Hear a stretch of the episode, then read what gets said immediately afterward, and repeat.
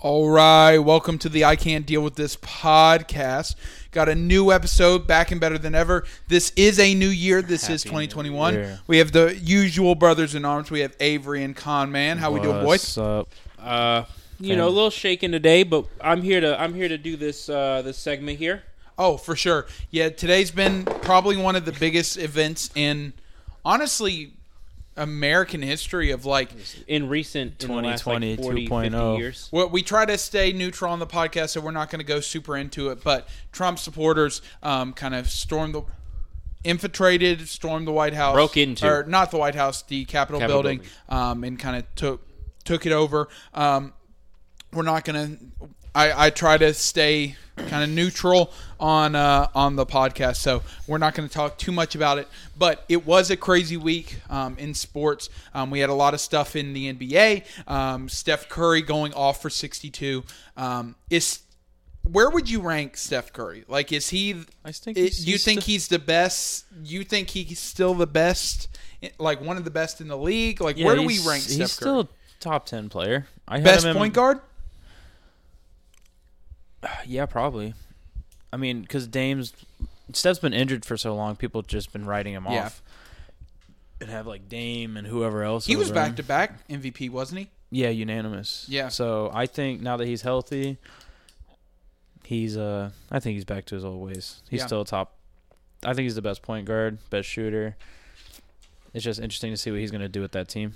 No, for sure, and especially without Klay Thompson, because Klay Thompson was such a mainstay of that. He's like that glue. He was that glue, and so it's going to be interesting to see kind of without Klay, without Draymond, because Draymond's been kind of off and on hurt. Draymond's a really good defensive and aggressive. He's like a Dennis Rodman type. I did love, but as I'll let you say what you want to say, but. As Dennis Rodman, and as we saw last year, like Draymond was the cornerstone of that team last year with Steph out, with Klay out, and he couldn't handle it. And I don't think that without MJ and without Scottie, I mean, Dennis Rodman couldn't handle a team either. And so, well, yeah, Draymond was never like.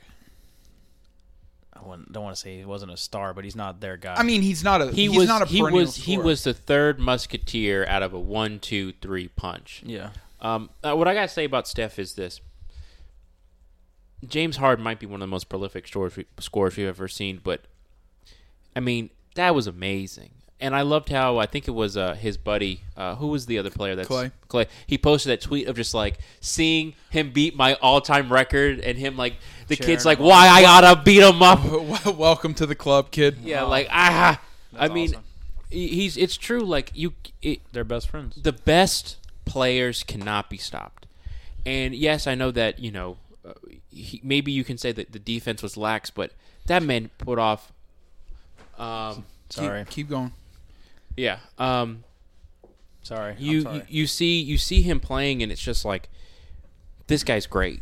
I mean, he might not get as much love as the other big players like LeBron James and Kevin Durant, but if he ever does that again, if he leads this Warriors team by himself, potentially to the playoffs, you got to start talking about him being one of the best players in the league, like higher up than what some people have him. Yeah, I think that still Steph is probably arguably the best three-point shooter now and that we've ever seen. I mean, Ray Allen's probably the only one that can really hold his jockstrap. But, I mean, you look at just the sheer amount of threes that, like, Steph puts up. And I would say probably the other best is maybe James Harden. Yeah. But James Harden, like, he's not nearly as efficient as Steph. I would say the only person that actually is kind of as efficient, if not more efficient, is Seth Curry. I mean, Seth Curry is probably one of the most efficient. I think he has like a 47%, 50% three-point percentage. I mean, this man is balling. Good. But so we got the whole Seth family. Great. Yeah, the whole Curry family is phenomenal. Fun fact, my friend from high school dated his sister. Interesting. Man, I bet that's a wild story no one believes while he's drunk. No, his name was Matthew Fisher Davis. He went to college at Vanderbilt, and he dated Steph Curry's sister, and he had dinner with the family multiple times. Shout out Matthew Fisher Davis. Hey, shout outs. Could have been king. So while we're talking about NBA, not only do we got to talk about kind of the weekend review that was Steph Curry going for 62, but we also got to talk about kind of the Nets losing. Go ahead, sorry. KD missed a shot that he should have made. No, it was Kyrie first. Kyrie missed a shot that was kind of tough, but then KD missed kind of a wide open jump shot. And so they kind of, it was a game winner. So I think that the Nets are still in a good spot. I don't want to overreact, but KD's going to be out for the next week and a half, something like that. I can't remember exactly why he's out. I feel like it was something to do with COVID, or somebody on his team got COVID or something like that. So he has to be quarantined. I didn't actually hear about that. Yeah, he's going to be out for at least four games. But the sage god, Kyrie Irving, going to come in for the swoop. I think that we're going to really see kind of what Kyrie can do on his own. I think that we saw that a little bit with the Celtics. We saw that a little bit a couple different times. But it's going to, honestly, with the Nets last year, it's going to be interesting to see kind of with KD out for the next week and a half, can Kyrie carry that team? And I think it's going to be very interesting to see. I think they'll be fine. I mean, yeah, it's they both miss game winners, and you know, I think a big problem is it's like we all want to see those game winning shots. I mean, I'm sure if you went around into the NBA and you found every single game winner buzzer beater out there, it's always awesome. But I'm sure there's 3, 4, 5, 6 times as many times as your team's desperate, they throw the ball up and you miss. I mean, LeBron James, let's not forget, in the Miami Heat, he missed his game winner to sink it, but he had to pass it out to, was it Bosch? Ray Allen for 3, and, you know. So, I mean, that it happens, and they both of them missing, I guess, sucks, but I think because there's such high expectations for that team. Like, you know, if it was just some Joe Schmo, it's like, whatever, he missed, but if it's like Kyrie and KD both missed, they're known for having those clutch genes, and I think that they're going to be fine. Like I said, good players will shine through, and they've both been pretty good. Yeah, and except when you got dunked on by Terry Rozier, and that's the highlight of the Hornet season so far. Yeah, for real. And we've all downhill from here, boys. Yeah, but I think that the Nets will be fine. I mean, the Nets have really good new teammates. They have really good teammates. The Fro went off, had a cup. I think the Fro went like, yeah, Jared Allen. I think he was going against Nikola the Joker. I mean, and I think he went like 16 points, 19 rebounds, like 4 blocks. Something like insane. This man went off. I mean, they still got Shane Dinwiddie.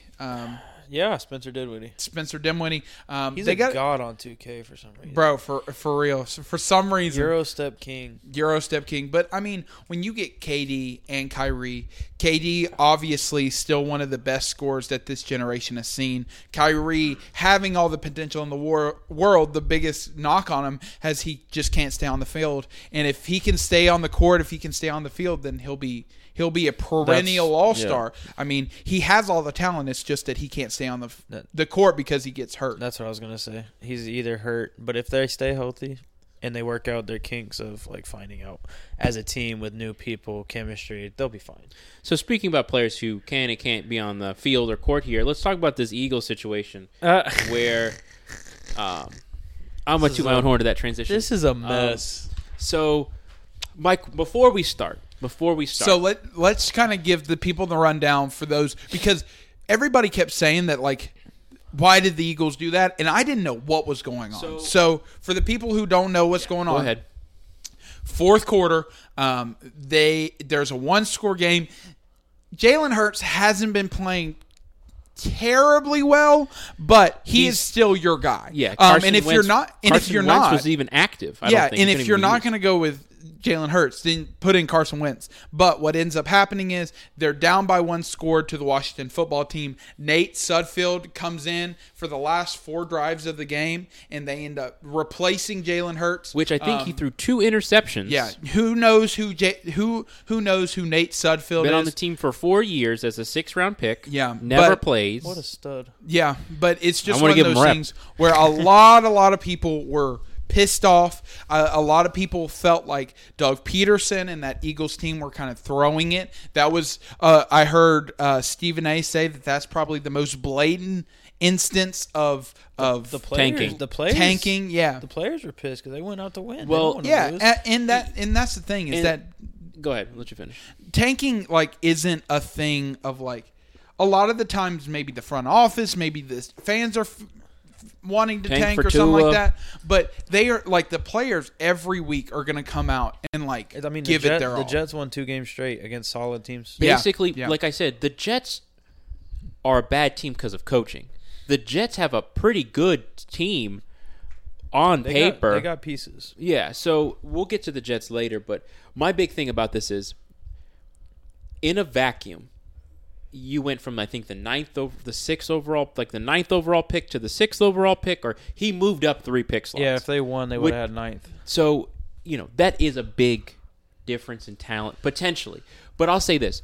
If I saw the Panthers with the potential to knock out the Saints, the Falcons, or the Buccaneers for going to the playoffs, because the Giants had won their game against the Cowboys, and they knew that if the Eagles won, the winner of that team wins. Now, if you're an Eagles fan and the Cowboys won, I think they would tank because they hate each other. But even then, if the Panthers were there and I go, we are going to eliminate the Saints, the Buccaneers, or the Falcons from the playoffs, I would take 3-round picks back because you just played spoiler. And that's because those teams hate each other.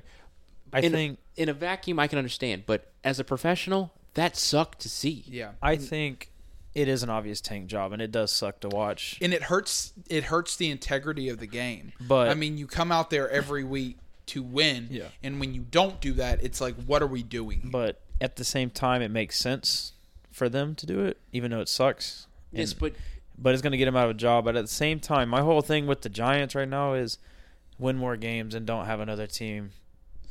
No, I get that. I can understand. Don't rely on another team to get you in. I can understand. I saw a bunch of Giants fans saying that you could have given us a chance to go to the playoffs, and like, yeah, you don't deserve anything. You lost your last 3 games division or 4. Rival. Like, but they don't owe you anything. But even then, if the Panthers were gonna, if the Panthers were win their game and they're potentially gonna make it, and I see the Saints pull everyone, Breeze from winning, and they just pull their entire team. You're still fighting potentially. You're still going.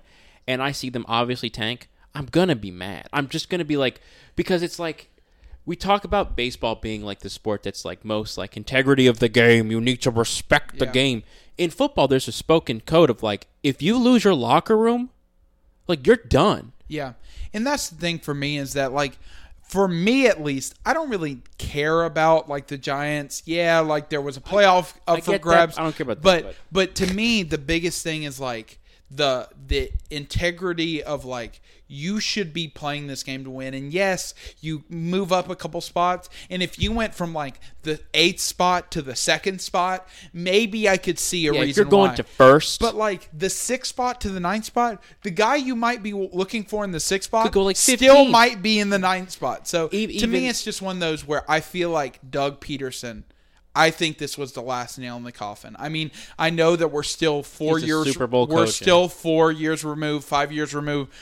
the Super Bowl in 2016 where he won and all that kind of stuff. But I think that he has lost the team, and I feel like up to this point it was all Carson Wentz's fault, I think, and not really Doug Peterson's fault. But now because of this, they're like, maybe Carson Wentz, like maybe it wasn't his fault. Maybe it was Doug Peterson who didn't put him in the right situation. Carson had alluded to it earlier before he even got benched. He had said something. I don't remember what he said. Carson Wentz did play terrible. That is true. And I do understand that, like, the Jets, for example, terrible team, terrible coaching all around.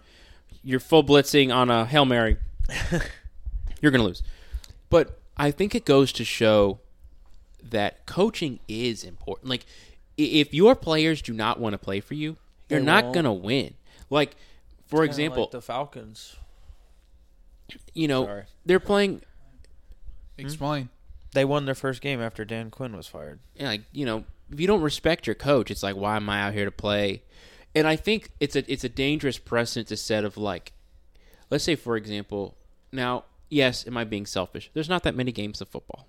I can watch 107 bajillion games a year of basketball because there's how many teams, God knows how many players. I honestly, and I was going to say this during the NBA, I feel like regular season games, like they're boring. Like there's nothing really, and I don't know if there's no fans in attendance, and so like Well, there's really no like atmosphere of it. But I feel like this year in particular, I feel like the regular season games, and partly because the bubble last year, like, but it was also 8 games where it was like a mad dash to the finish. Yeah. Whereas now there's 60 games and there's no fans, and it's kind of, and not only we talked about it the other week, but in the bubble there were like megatrons of fans and stuff like that, and there was no like empty crowds and empty seats and stuff like that. Well, whereas now I feel like it looks like to me like a preseason game, like it doesn't really have that regular season atmosphere. What the NFL, I saw what they might do. The NFL is they might, for the Super Bowl, this better be free for these people.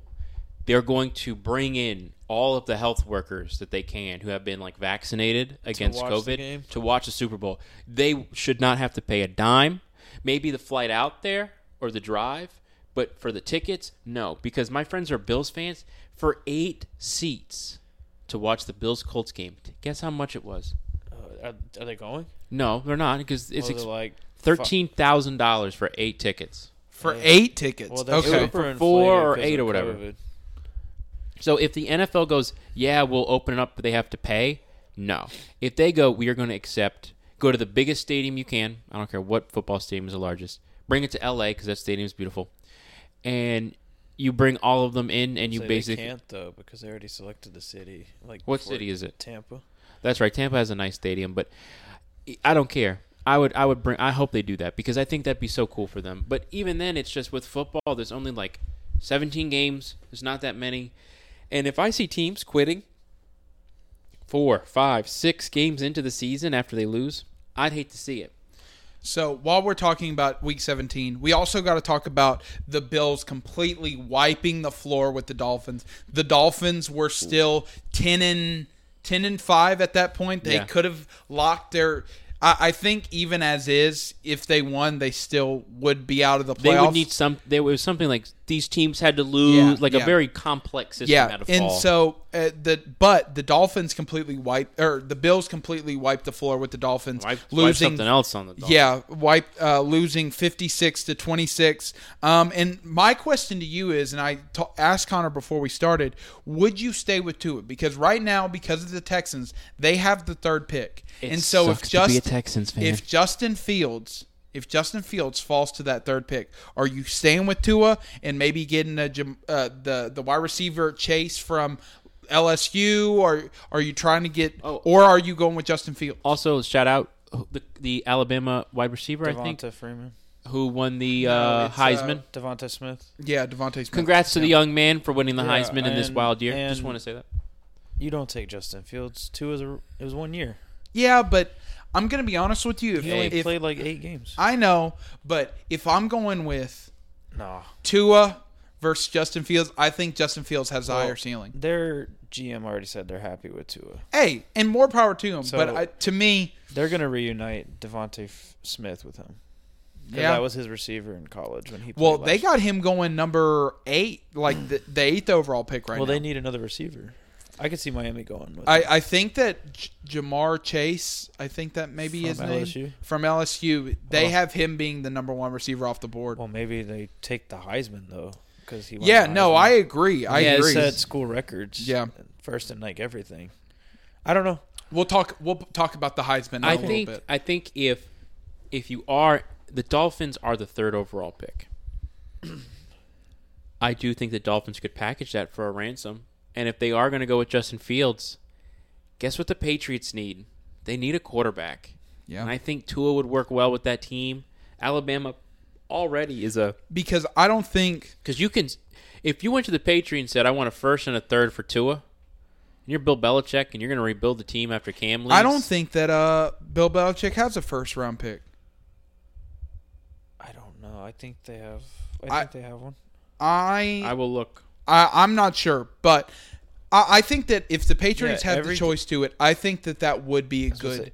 And even if maybe even get a trade up and get a Justin Fields, get that 3rd round. New England is 15th. I was about to say every team has a pick except for the Texans in the 1st round. Okay, because Bill O'Brien's an idiot, dude. Bill O'Brien. Yeah, I mean Miami does have the 18th overall pick, which if you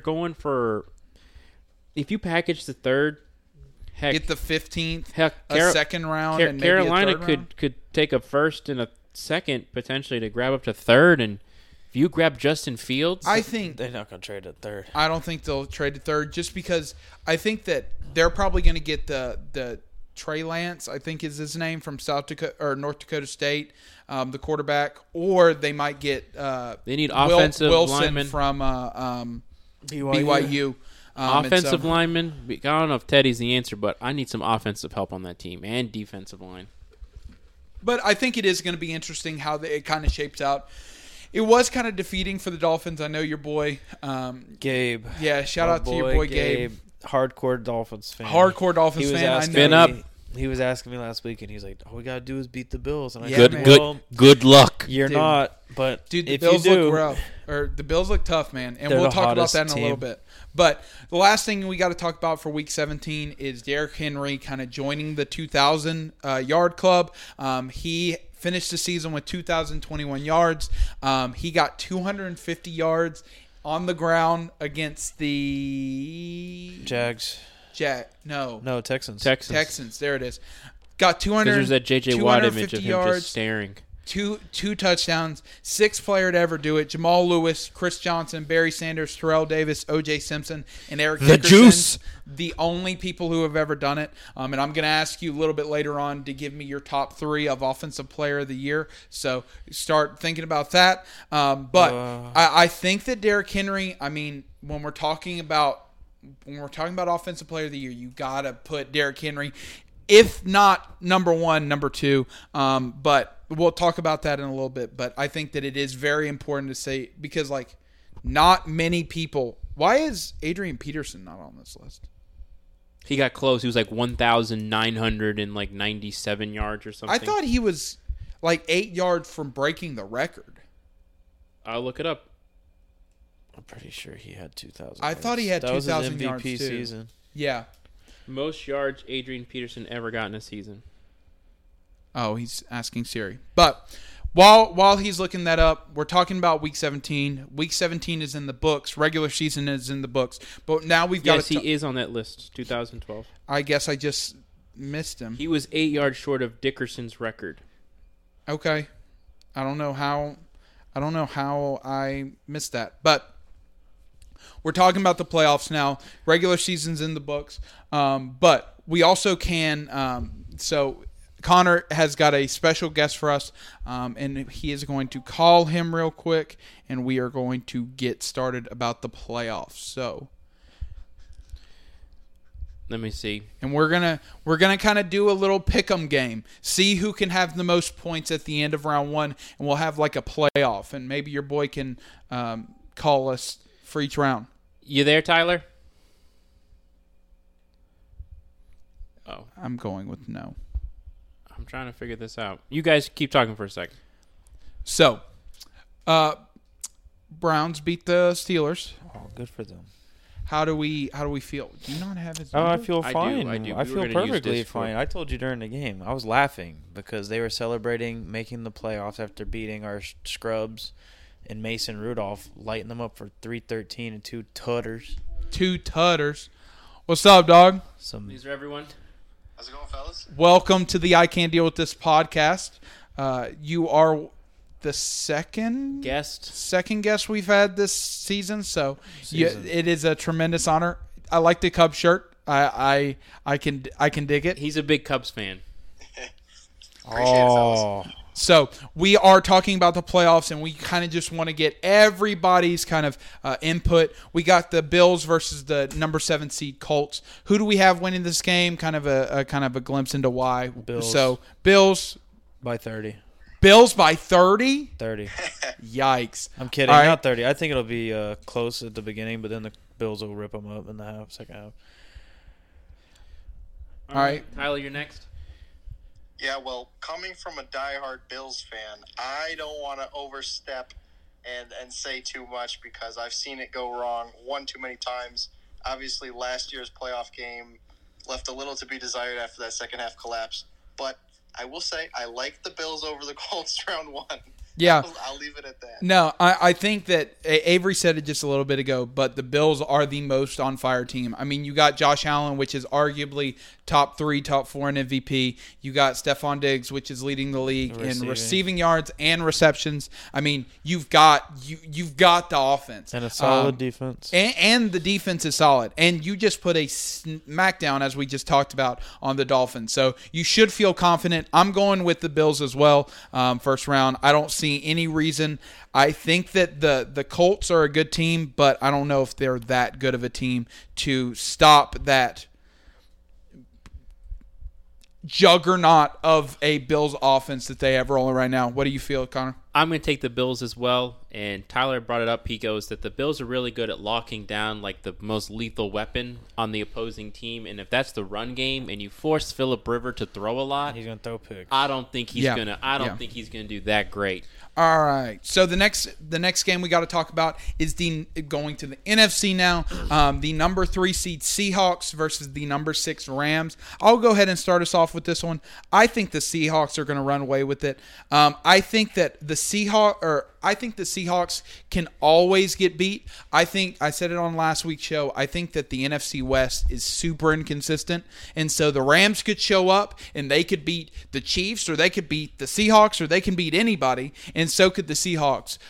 But it's really a question of which team's going to show up to play. And I think that Jared Goff, him being injured last week, who knows if he's going to be 100%. And yes, we're not talking about the same Russell Wilson that was let Russ cook, having 27, 28 touchdowns in the first 6 games, whatever it was. But I'm going with the Seahawks for this round. Who do you got, Avery? I'm going Rams. Avery going with Rams, okay. Because Sean McVay quietly owns Pete Carroll. Interesting, okay. He's like 5-2 against them. Okay. Head-to-head, and I don't think he's a better coach, but for some reason he's got Pete Carroll's number, and I think their defense might ball out. And since the Seahawks can't stop nothing, if Jared Goff plays like not a trash can, they might be okay to beat him. Okay. That's my spoiler. Connor, what you got? I think this is more of a coin flip. I did see that the Rams play the Seahawks very well. I think that I'm going to pick the Seahawks for this. If the Seahawks can get an early enough lead, that offense can carry it. But we have seen them, if they get into a shootout, their defense does get suspect. So I'm still going to say the Seahawks are going to pull it out, because I think Russell Wilson by himself and DK Metcalf and, I mean, just monster of a team. And I think the running backs are okay, even though they've not performed so hot. But that's still a really good offense, and their defense has been better. Tyler? Yeah, I think the injuries for the Rams really, really hurt them here. I know the run game is not 100% as of late. I do like Cam Akers, if he's fully healthy, coming back for them. But I think on the big stage, I don't know if Jared Goff is going to be fully healthy. And for that reason, I got to go Seahawks. Okay. And for that reason, I'm in. Yep. All right, so next game we got to talk about is the number 5 seed Buccaneers versus the number 4 seed, the Washington football team, which we just went on a long rant about. But who do we have? I'll let Tyler start us off on this one. So number 5 seed Buccaneers versus number 4 seed Washington football team. Who you got, Tyler? I'm going to say Bucs, but I think it's going to be a lot closer than people think. I think a lot of people are ready to write off Washington, but I love any team that's coached by Ron Rivera, because he knows how to perform on the big stage, I think. I wish. Bucks, the one time I needed him. Maybe not Super Bowl 50, but I think Rivera was able to pull together this team this year to help them win the division. I think he's going to make it a respectable loss, but Tampa Bay. All right. Connor, you got next. I'm going to go with Tampa Bay, only because I think that, you never count out Tom Brady. That team did look to get better and better as the year went on. He's connected with the receivers. AB has turned out to be a pretty solid pickup. What was it, a touchdown and a ton of yards? And AB casually just stealing a touchdown from Scotty Miller. My boy Scotty Miller back in the end zone, wide open. AB just runs over, snags it. It's AB, give him my boy. He had his first 100-yard game since 2017. That's crazy. Juju hasn't had a 100-yard game this whole season. He had 96. Well, 100-yard game, so 100-yard game, Chief. No, but I think that the Buccaneers 12-3 is better than wild card team. Oh my gosh! But the Buccaneers, their offense is powerful. Yeah, I think that their defense is getting better. Bruce Arians is a smart head coach. I think Rivera maybe another year in the system. I love Alex Smith. We'll talk about the comeback player of the year. That if they can pressure, Brady's just really good at like understanding defensive schemes, so he might have Rivera's number. But I'll say this. Cam Newton, we played. Ron Rivera as a head coach is the only like coach that has like a positive record as a head coach against the Patriots, and I don't know if it's Bill. He only played him like 3 times. Yeah, though. But it's still, if you know how to lock down Brady, maybe get Chase Young in there to pressure and force. I don't know, but I still would take Tom Brady. I'm coming. All right, who you got, Avery? Tampa. You going Tampa as well? By a lot. I feel like I hate calling blowouts, but I don't think Washington stands a chance. I'm going with Tampa as well, but I do think that the Washington, as Tyler said, I do think that the Washington football team can hold them close. I think that Chase Young can disrupt stuff, and we're not talking about a Lamar Jackson who can spread the pocket. I mean, we're talking about a Tom Brady who, once he gets set, he's set. Like, he ain't moving that much. But I think that the Bucs offense, with Ronald Jones, with Leonard Fournette, with that offense that they have right now. I mean, Mike Evans, I don't know. I think Mike Evans was hurt. He hyperextended his knee, but he's going to be able to play. Yeah. But he is going to play, so that even puts icing on the cake. So I think that Tampa – moving on. Next game we got is the number 4 seed Titans versus the number 5 seed Ravens. Since it is an AFC North matchup, I will go ahead and start with you, Avery. Who, not a matchup, but featuring AFC North team. Sound like a hater. You're going with Titans? I think the Titans will win it. Okay. They quietly own Baltimore too. Okay. I'll go ahead and get started next. I think the Ravens are hitting their stride at the right time. I think that, yes, they just beat the Bengals, which the Bengals don't even have a starting quarterback and all this kind of stuff. But I feel like the regular season doesn't really count until now. Yeah. I mean, you're working to this point, and if you're an 8-8 team, a 9-7 team, like we've seen with the Giants, or you're a 15-1 team or a 16-0 team, like one loss is a loss. And so I'm going to go with the Ravens. It's going to be close. I feel like this one's a toss-up too. Yeah, I think that the Titans. I'm not saying anything bad about the Titans. Derrick Henry runs that offense, but the Texans aren't the best team, and they barely beat the Texans. Oh, yeah. And so I'm gonna go with the Ravens. So who you got, Connor? I'm gonna go with the Ravens this time. I think that they're quietly pissed off if that's the team that bounced them out, and given a year of Harbaugh looking at that team and how you're gonna stop them. I mean, Derrick Henry is one of those players where it's like you're just not gonna stop them. You just have to limit them.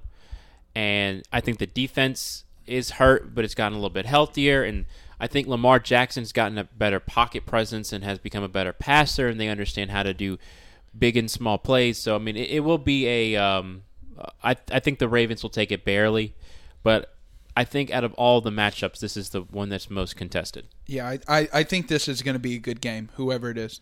What you got, Tyler? Yeah, Derrick Henry is one bad man. There's no question. That's a bad man. He's a bad man. But that said, I am personally scared of Lamar Jackson and what he can do on the field. All it takes is 1 or 2 plays, and all of a sudden you're down 2 scores because he made some crazy play happen with his legs. I got to go Ravens in this one. Cool. We got 2 games left. Number 2 Saints versus the number 7 Bears. As much as I feel like there could be some juju that happens in this game, and not actual juju. I thought that was a funny joke. Thanks, Tyler. But I think that for the Saints, it is Super Bowl or bust. I think that after this year, Drew Brees is gone. And so I honestly feel like after Drew Brees is gone, their opportunity to win a Super Bowl is gone. You're telling me Taysom Hill can't carry this team? No. But Taysom Hill is garbage. But I'm going with – he's the best tight end ever. Yeah. I'm going with the Saints in this one. I do think that the Bears, other than this last week, which the Bears lost, if you look at the 4 weeks previous, they were balling. And they still got, they still got Khalil Mack. They still got Roquan Smith. They have a really good team. They have a really good defense. Let me say that. And then Allen Robinson. They have a great team other than their quarterback. Yeah, so it really could be a contested game more than we think. They're like the, they're but like the I'm going Jacks. With the Saints. Who are you going with, Avery? Saints. You're going with Saints? No easy? Question. Easy, dog. Got it. All right. Tyler, who are you going with? Yeah, I know Avery's been calling a couple blowouts. This is the one that I'm going to pencil in as a blowout. I think Saints take it by a lot. Okay. Yeah, I could see that. You can give me Saints. They got Michael Thomas back. And if Michael Thomas is back, next level. Yeah, he practiced, full practice. I think he's back. Did they? I heard Michael that he was coming back. Like, if they go to the Super Bowl, he'll be back in the Super Bowl. Well, apparently he was full practice at a participation, so he might be back sooner. Well, shoot. Well, no, that's the nail in the coffin. Blowout. No, I'm with you. If Michael Thomas, if the rumors about Michael Thomas coming back is correct, and he's going up against the Bear offense, and Drew Brees has Michael Thomas. Slant boy is that back. That is slant. A million catches. And then the last game, the one that Avery is most invested in. We will pencil Avery in. He does not get to talk. The number 3 Steelers, the number 6 Browns. We do have to talk about the COVID outbreak that's kind of happening right now. The head coach for the Browns has COVID, Stefanski. 2 players and 2 coaches have also come down with COVID, so 5 players. But there is no positive test as of this today, so that is going to be kind of I wanted to kind of introduce that. Tyler first, me, you, and then we'll have Avery. Yeah. Oh, yeah. Okay, yeah. So, Tyler, you go ahead. Got Steelers versus Browns. If you don't know, Avery, big Steelers guy. Oh, okay, all right. Well, my take on this game is I'm not really high on either Cleveland or Pittsburgh right now. I'm really not. Get out of here. Delete the phone call. Pittsburgh ran out the second stringers last week, and we saw Cleveland just barely clinch that final playoff berth. So, I mean, props to Baker for finding a way to get it done. It was against Mason Rudolph. So I'm not high on Cleveland. Garbage. I'm not high on Cleveland there. I will say I think the Steelers are well-rested coming into this game. I know Cleveland's down a couple players. They're going to miss Stefanski. It's going to be Pittsburgh in this one. And I think it's going to be an ugly game. Go ahead, Connor. I hope that the NFL plays it smart and flexes this so they have all their players. No. Because now let me finish. Oh, they flexed the Ravens. They flexed all these teams, but they can't in the playoffs. But bro. all of the teams that they flex have been to the detriment of the Steelers. Yeah, this would be the third time. So you have the Steelers, Sandy. That it's playoffs, but if it you can't if keep. You're telling me that if Mike Tomlin was sick, the Steelers wouldn't be like. No, they would keep on roll.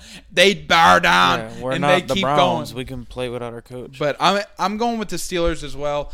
I think Tyler brought up a good point. They are well rested. I mean, you have Big Ben, who honestly, like for the last couple weeks, was kind of limping around and feel the best. And so, if you give Big Ben an extra week to kind of rest, that's going to do well. And especially if you can kind of get some more offensive players kind of back into the groove. I mean, Chase Claypool, you got Deontay Johnson, you got Juju, obviously, James Conner. I mean. It's all on Randy. Yeah, it is all on Randy. I am going to take the Browns this game. You have the Browns? Freaking hater. Now, there is no way. The only reason why I think the Browns are going to win this is because I think that yes, they're the Browns and they suck, but the accumulation of being out of the playoffs, you got to take the momentum of you just beat the Steelers. You're coming into this. The momentum of you're finally. Listen, if you think the Bills aren't going to come into this game for the playoffs after being out for clinching their division or whatever for 25 years and absolutely beat the living snot out of the Colts. Whoops, that was a miss, Chief. Threw his bottle. I think that the Browns will run it down Pittsburgh's throat. And I think Big Ben. You know, we'll see what happens with his arm, and we'll see. I mean, they spread the ball out a lot, but I think you're going to need a big playmaker to beat the Browns. They have a good defense. Miles Garrett is still a good defensive team. 320 yards up to Mason Rudolph. Man, just tell us your pick. We don't need the whole thing. I don't have to say anything else. I disagree completely with Connor. Browns haven't won in Heinz Fields in 18 years. 18 games, my bad. That's all I have to say. All right, cool. They weren't winning even if they had their coach. So if they do win, I'll eat all my words. It's not happening. Cry on the podcast. I will type up this podcast word for word, put it in a blender, and I'll obliterate it. You're like Colin Cowherd, dog. You are a hater. Hater. I'm not a hater. I'm just saying. Talking about his arm. His arm's fine. All right. So what I want to do next is I saw this from Stephen A. But I want to, since we're at the end of the regular season and hopefully all of kind of the awards have been casted, I want to kind of briefly go over the top three that you have in each award. And we'll start out with the big one. You don't really need to go into depth because we have a lot of this already. Huh? Did we do this before? We have not done this before. We said what picks would you make, but this is the end of the season. Okay. But I want you to give me your top three in each award category. You don't have to go super in depth with it, but let's go ahead and get started with the MVP. I'll go ahead and go first. I'm going Derrick Henry, my number three for MVP. I'm going Pat Mahomes, number two, and then I'm going Aaron Rodgers, number one. Aaron Rodgers had the most touchdowns by a mile this year. He didn't have the most yards, but he has been on top of his game. And so I'm going Aaron Rodgers 1, Patrick Mahomes 2, and then Derrick Henry 3. I think Aaron Rodgers has got to be up there as number 1. Patrick Mahomes is great, but I got to give it to Josh Allen at number 2, and I would give it to probably Derrick Henry number 3. Oh, so he's got Patrick Mahomes not even in the top three. I think the reason is because Patrick Mahomes has been so spectacular last year, he's got to top it to an MVP. Yep. And it's like Russell Westbrook could still earn a triple-double every single game, but they're still going to go, he's done this already. Yeah. So, I mean, the Chiefs have been explosive, but they haven't been like, holy crap, this is the Chiefs. Yeah, they have taken a significant step back from last year. I've watched Josh Allen improve in every category, every statistic ever for the last 3 years, and you pair him with Stefon Diggs, and Diggs got the most receptions and the most yards. You got to give it to the QB for throwing the ball that way. Yep. So, Tyler, what you got? Yeah, I mean, I'm a huge Allen guy, but it's almost like you compare it to what we just saw with Alabama. You know, who gets the praise at Alabama? Is it Devonta Smith or is it Mac Jones? So he does have a point. But I digress. Top choice for MVP. For me is Aaron Rodgers. 2 is Mahomes. 3 is Allen. Okay, cool. That's mine. Yep. Exactly. All right, so next one we got to talk about is Offensive Player of the Year. Avery, would you like to start us off with this one? I can start us off if we need. But Offensive Player of the Year? Yeah, Offensive Player of the Year. Derrick Henry is 3. Number 3? No, I thought you said 3 people. Yeah, there's 3 of them. Yeah, Derrick Henry's 1. I'd put Diggs 2nd and Kamara 2nd, Diggs 3rd. Okay, I'm going with Henry 1 just because he's such an elite company with 2,000 yards. I'm going with Travis Kelce 2. He has the most yards by a tight end ever in the league. And then I'm going with Stefon Diggs 3. Alvin Kamara did get 6 rushing yards, or 6 rushing yards, rushing touchdowns in a game. Great game for fantasy, those 6 rushing yards. But Stefon Diggs, you got to put 3. You could definitely put him at 2. You honestly could have a case for why you would be at 1, but I'm going with Henry, then Kelce, then Stefon Diggs. Tyler, what you got? This is a tough one for me. I feel like it's got to be Henry. Yeah. And then I think for number 2 I would go Kamara, and 3 I would go Diggs. Okay, interesting. Okay. A couple repeats, but yeah. Yep. What you got, Connor? I would put Derrick Henry at 1 just because of the absolute monstrosity that is that man.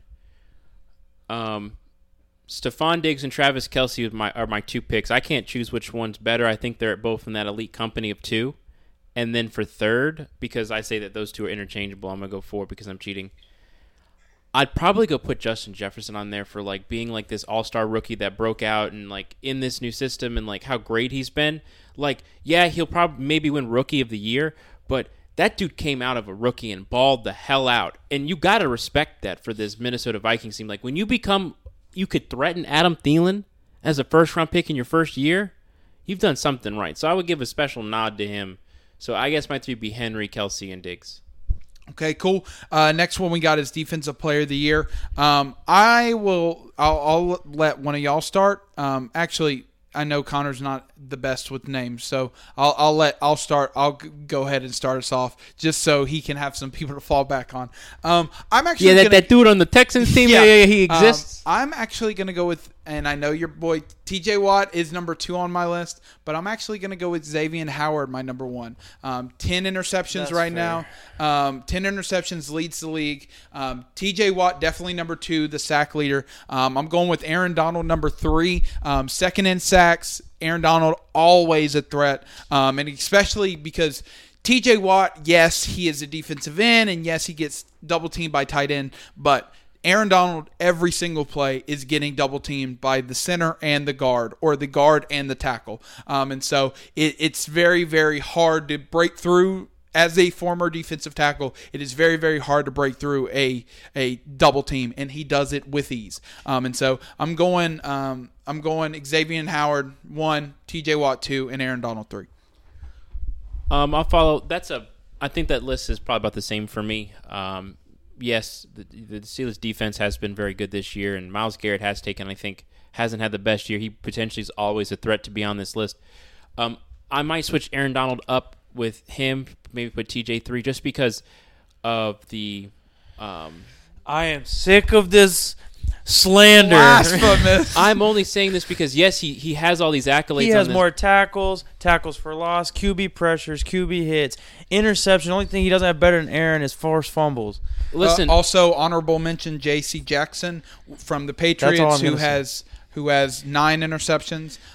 I'm biased. But the only reason why I would say that Aaron Donald, you could make a case, is because he's double-teamed every single play. He's won it 5 times. He is one of those players where it's like, you come out there and you're like, okay, here's the Rams. How are we stopping Aaron Donald? And then we need to figure out the rest of this. 12.5 is low for him, though, so I don't think he should get it. Tyler, go ahead. All right. At number 3, I know a lot of guys have him on their list for defensive rookie of the year, but I've got him in the defensive player of the year conversation. This is not coming from a Panthers fan, but Jeremy Chin. Jeremy Chin needs some real respect. Get out of here. No. I respect that decision. I thought he was going to say Chase Young. I thought he was going to say Chase Young, too. Number two, I'm going to go ahead and say TJ Watt. Number 1, I've got Xavier Howard. I hate all of you. I hate all of you. All right. Avery, go ahead. TJ, Aaron, and Xavier. Okay. That's all I'm saying. I've said what I had to say about TJ. I think that TJ very well has the. Yeah. I think that TJ is probably the fit. Yeah, of course I'm biased, but I still would think he would get it. No, I'm with you. I mean, anybody who's the sacks leader always is going to be kind of in that conversation. So defense player of the year is down. Offensive rookie of the year. Let's just speed through these. Justin Jefferson. Justin Jefferson 1. 1, yeah. That's all I have. Justin Herbert 2. I got to put James Robinson in that list for being a rookie out of Jacksonville. I would say James Robinson 3. I think he's the only rookie. Claypool could be 3. Yeah. Where's Jonathan Taylor fall on your list? Oh, that's a good one. Actually, he's got to be above James Robinson. Yeah. So I'm going Jonathan Taylor 3. He's got more rushing yards. Jonathan Taylor's number 3 in rushing yards right now. Yeah. Apparently, the difference between Jonathan Taylor and Derrick Henry. No, it's 900. Yeah, and then Derrick Henry is at 2,000. Dalvin Cook is at 1,500, and Jonathan Taylor's number 3 at 1,100. So that's wild. But defensive rookie of the year, I'm going Chase Young 1. I think you got to go with Chase Young 1. Yeah. I do have Tyler's boy, Jeremy Chin's got to be on that list. I got Jeremy Chin 2, and I honestly don't know another really big. I don't know. The only one I know is Derek Brown, but I don't think he's even in the running anymore. Bryce Callahan for the Broncos. I have no idea. He's been solid, but I don't think he would be on it. Who knows? Yeah. Shout out number 3. You're a beast. Yeah. Shout outs. Then next one, coach of the year. We can only give one or two of these. I'd say Sean McDermott. Sean McDermott's got to be number 1 for me. Going from a mediocre Bills team, no offense, Tyler, to a number 2 seed, you got to go with Sean McDermott. If I had a number 2 for coach of the year, I'd put Ron Rivera. I'm going to be honest with you. That's a good one. That is. But I'm going with Kyle Shanahan. The fact that Kyle Shanahan with a busted Jimmy G, or that Jimmy G that didn't play, literally Nick Bosa, you have all these players that are out, but somehow, some way, still muster a 7-9 season. Yeah, like solid. If you would tell me that all of our guys, all of our mainstays, like that's honestly one of the most impressive. It is like the Steelers last year. That's to me one of the most impressive things. So, Tyler, Tyler, what you got? Well, I was actually pretty high on Brian Flores up until recently, and I'm obviously. Supporter of what McDermott's done to overhaul in Buffalo. Gotta give a little shout out to Kevin Stefanski as well. I know he won't be coaching this weekend, but I mean, what he's done in Cleveland, nobody's done. This was a guy who fixed a situation that was basically unfixable. It'd be like somebody coming in the Jets in 3 years and taking them to the playoffs. I feel like we're almost taking what Cleveland's done for granted this year. For sure. All right, next thing, I think that we all can be kind of ceremonious in this. Comeback Player of the Year, Alex Smith. I think the award honestly should be named after Alex Smith just because of... The Alex Smith Award? Alex Smith almost died. Dude, his leg looked like sausage. Leg looked like sausage, looked terrible. I think that what he's done, not only to... play a snap in the NFL, but to be starting in a playoff game, like that is such a testament to his character. But that is all the awards. I do have, Tyler, if you have some time, I do have a new segment. We were talking about the Heisman Trophy, and so I'm going to test your knowledge, and this is not a first or ring in. It is you have to work together on this, okay? So your goal, and this should be somewhat easy, and if you don't, I want you to name as many as you can without any hints, and if you need hints, then I will help you. Okay? All right. Your goal, and all three of you, your goal is to name the last 12 Heisman winners. So going in order? It doesn't have to be in order. Oh. You can just name them, and I'll mark them off. But going back to 2009. Derrick Henry's on that list. Okay, Derrick Henry is 2015. Lamar Jackson. Lamar Jackson is number 2016. Cam Newton.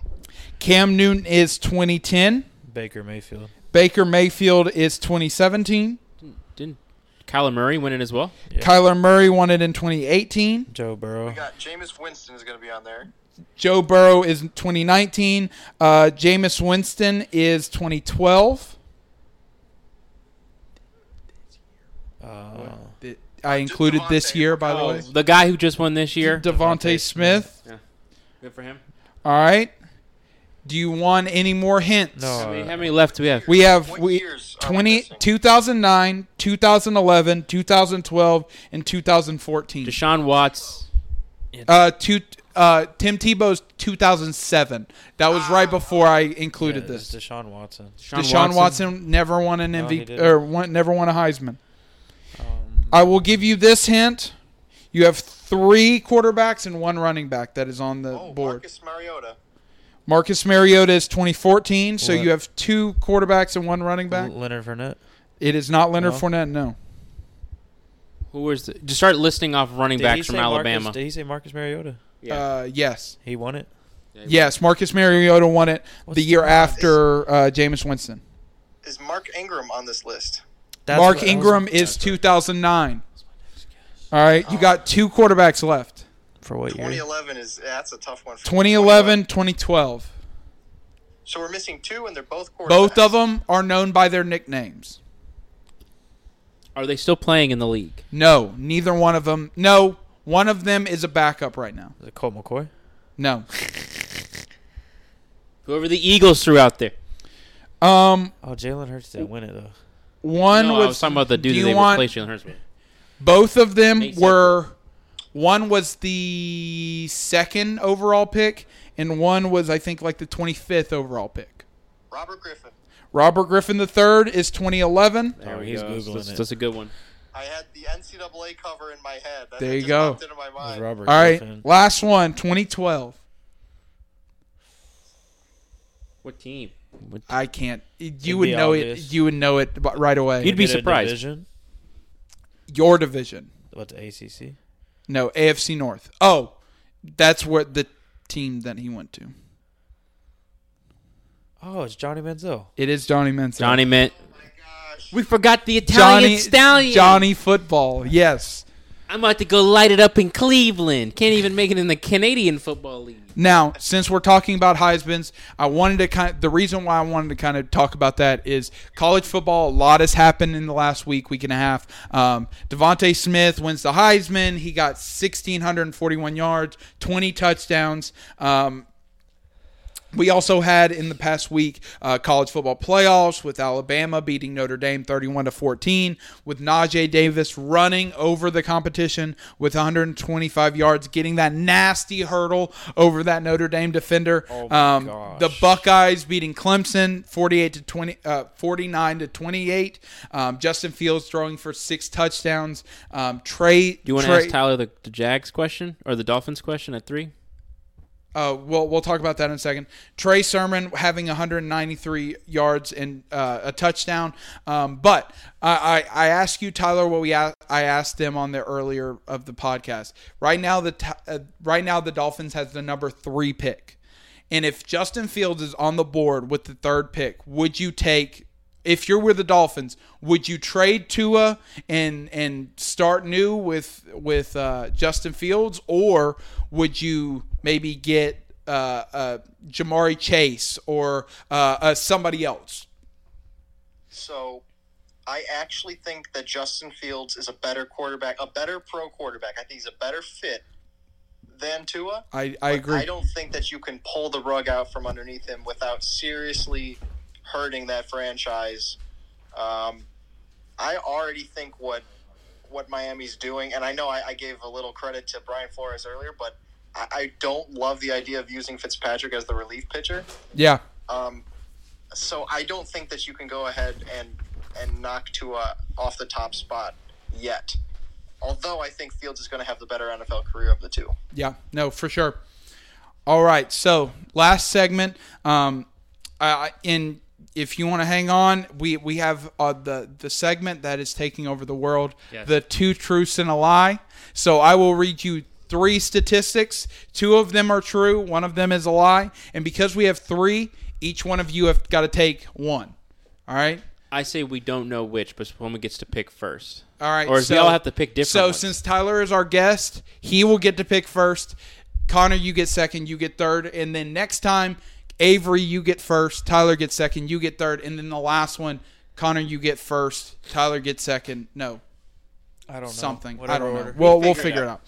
All right. Okay. So this is – I wrote this actually last week. This was records that were broken in the NBA 2020. All right. Number 1, Drew Holiday has the most steals in a single game with 12 in a January game against the Rockets. That is numero uno. Number 2, Luka broke the record for the most 25-5 games with 19 games. Okay.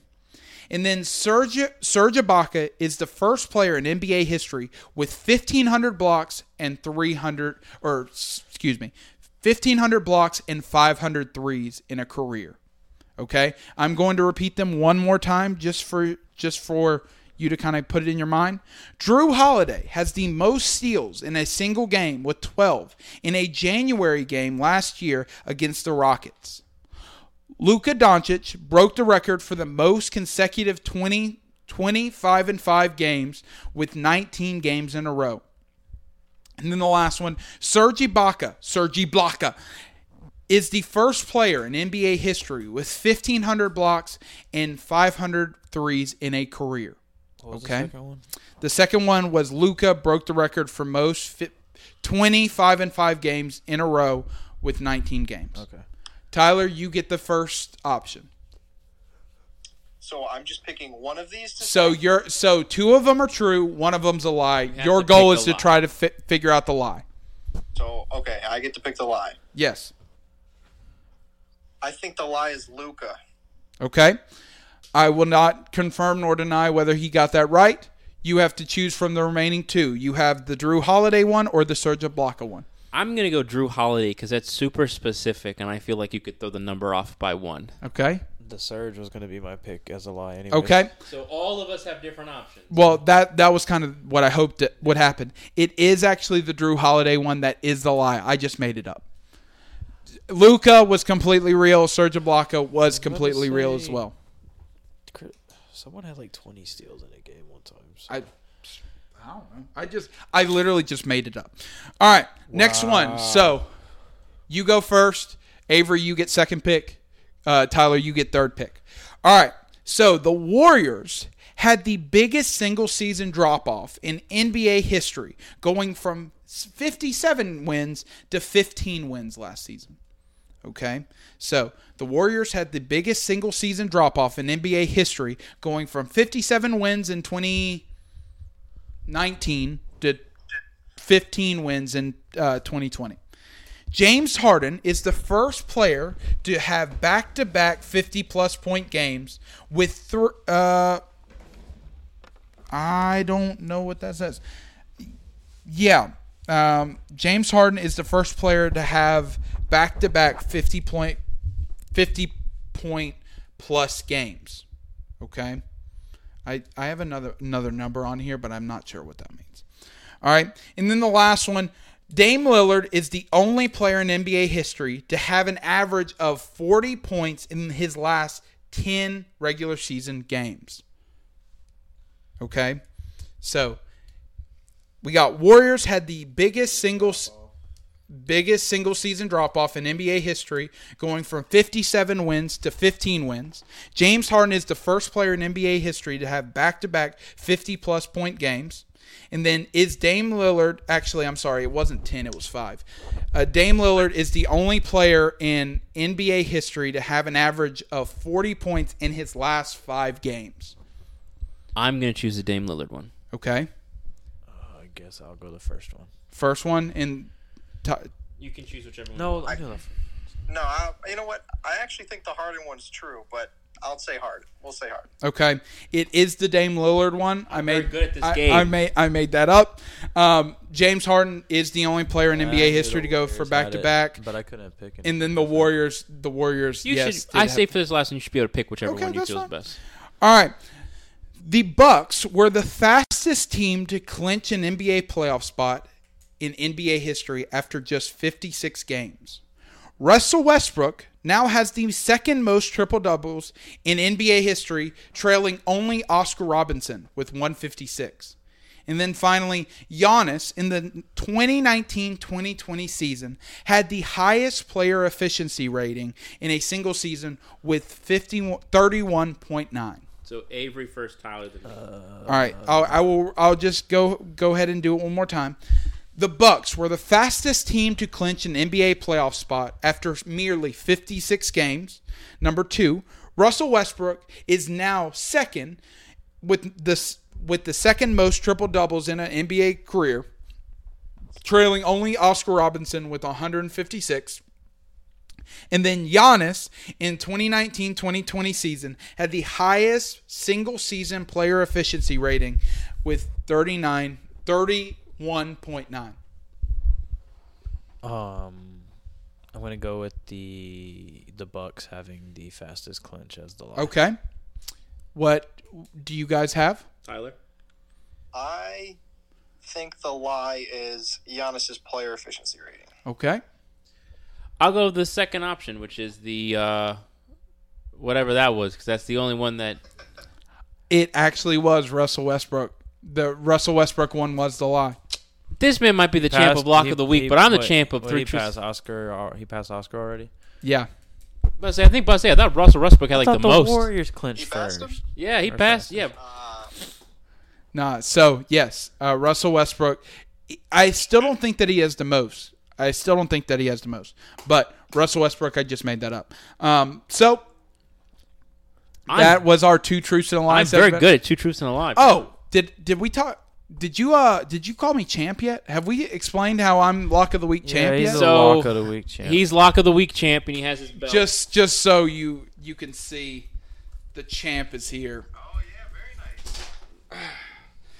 I'm flexing on the. We are the NFC East. The least, and you are the Washington football team. Yes, we are very bad at lock of the week. What's our record? Our record is garbage. Avery, you went 4-12 for this year. You went 5-12. Let's go. Connor, you this year went 6-11, and then I this year went 8-9.